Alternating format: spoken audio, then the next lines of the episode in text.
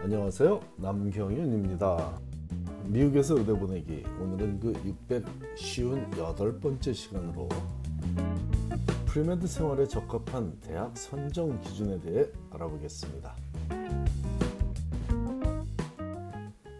올해 대학 입시 결과가 나왔나 봅니다.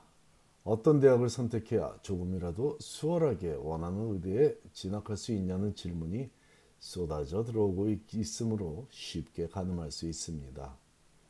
올해는 의대 진학이 점점 어려워지다 보니 실용적이긴 하지만 위험할 수도 있는 발상을 하는 학부모들이 눈에 띄게 늘어났기에 이 주제를 함께 살펴보기로 하겠습니다. 올해 들어 특히 많은 가정에서 궁금해하는 내용은 집 근처 주립대학에서 조금은 편하게 공부하고 의대에 진학하는 방법과 명문대학에 진학하여 치열한 경쟁을 이겨내고 의대에 진학하는 방법 중 어떤 것이 더 현실적이고 합리적인 선택이 되겠냐는 점입니다. 아무래도 집 근처 주립대학이 학점 부담에 대한 부담이 적다는 장점이 있지만 pre-med advising을 비롯해서 학교 측의 도움을 제대로 받지 못하는 단점이 공존하리라는 우려를 떨쳐내기 쉽지 않은 듯 싶네요. 아울러 많은 가정의 경우 거주하는 주에 주립대학에 진학할 경우 명문사립대학에 진학하는 경우에 비해 학비 부담도 줄어드는 것이 일반적이다 보니 의대에 진학만 할 수 있다면 주립대학에 진학하는 선택이 모든 면에서 나아 보인다고 조심스럽게 생각하고 표현하는 듯 싶습니다. 저도 이 생각을 반대하는 입장은 아니지만 이러한 전략에 학부모들이 생각하지 못하는 변수가 있다는 것을 알리고자 합니다. 예를 들어 한 학생이 아이비리그 대학에도 합격했고 거주하는 주에 주립대학에도 합격한 상황이라 학비도 전략하고 공부도 조금은 편하게 하고자 주립대학에 진학했다면 이 학생은 고교 시절에 이미 뛰어난 학습력을 겸비하고 있었으므로 주립대학에서 완벽한 학점을 취득하는 것은 물론이고 MCAT에서도 상위권 성적을 받을 것이라고 예측하기 쉽습니다. 하지만 현실은 좀 다르더군요. 쉽다고 생각해서 노력을 게을리해 4.0 학점을 고사하고 3.7 학점도 가까스로 유지하는 경우가 자주 발생합니다. 게다가 높은 학점을 유지한 경우에도 MCAT 고득점을 받을 확률은 그리 크지 않을 수 있습니다. 학교마다 수업의 깊이가 다르다 보니 입학이 수월한 대학의 수업은 입학이 어려운 대학의 수업보다 내용 면에서 덜 충실할 수도 있는데 그 영향이 그 대학 학생들의 평균 MCAT 성적으로 나타나곤 합니다.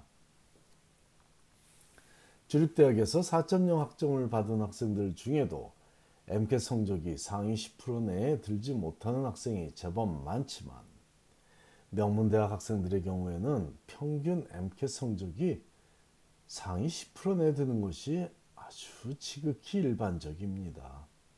여기서 명문대학이란 상위 10위권 내에 듣는다는 대학들을 의미합니다.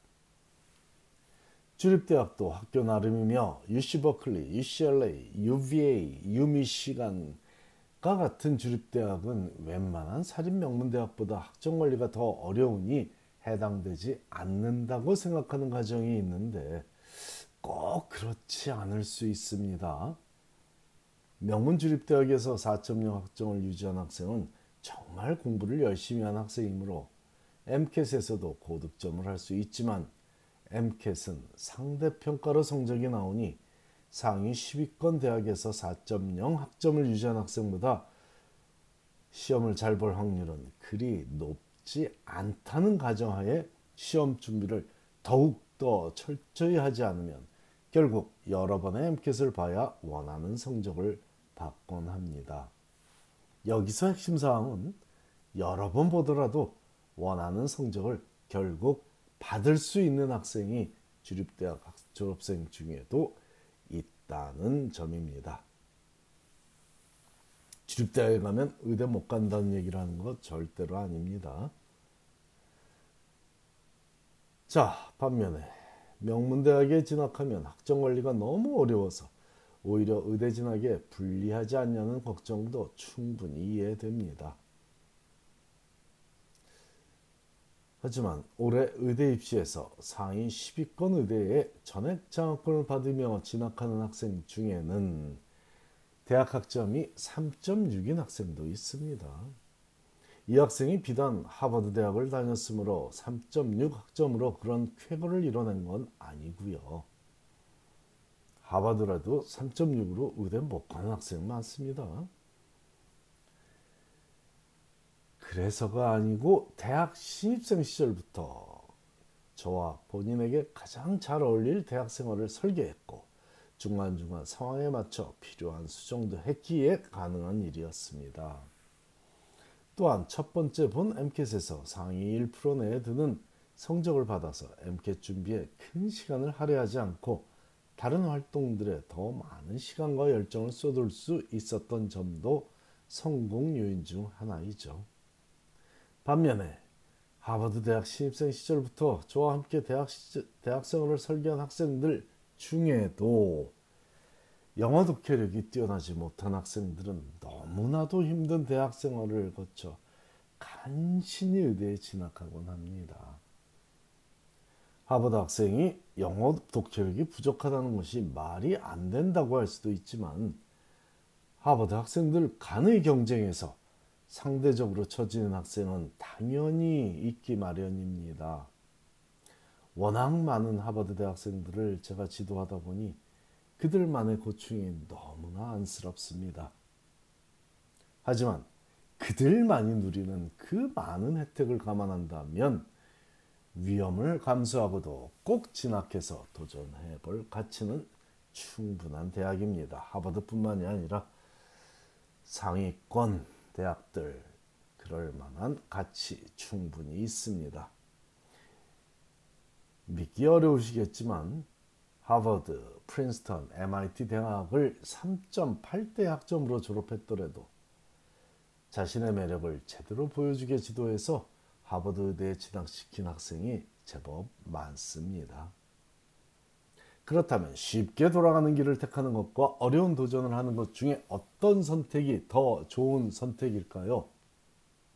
정답은 학생의 마음에 달려 있고 부모도 쉽게 짐작할 수 있을 것입니다. 자신의 한계에 도전하며 그 도전을 통해 지속적인 발전을 도모하는 학생이라면 그 도전 끝에 어떤 형태로든 큰 성취가 기다리고 있을 것입니다.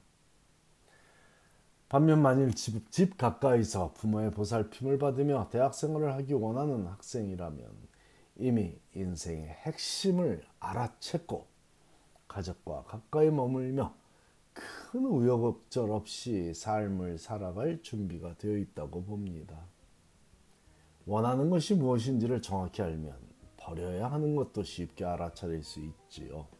그러므로 주립대학에서 조금이나마 편하게 대학생활을 하더라도 의대 진학은 가능합니다. 하지만 굳이 명문 의대를 목표로 삼는 학생이라면 좀 더 도전적인 대학을 선택하는 것이 나을 것입니다. 감사합니다.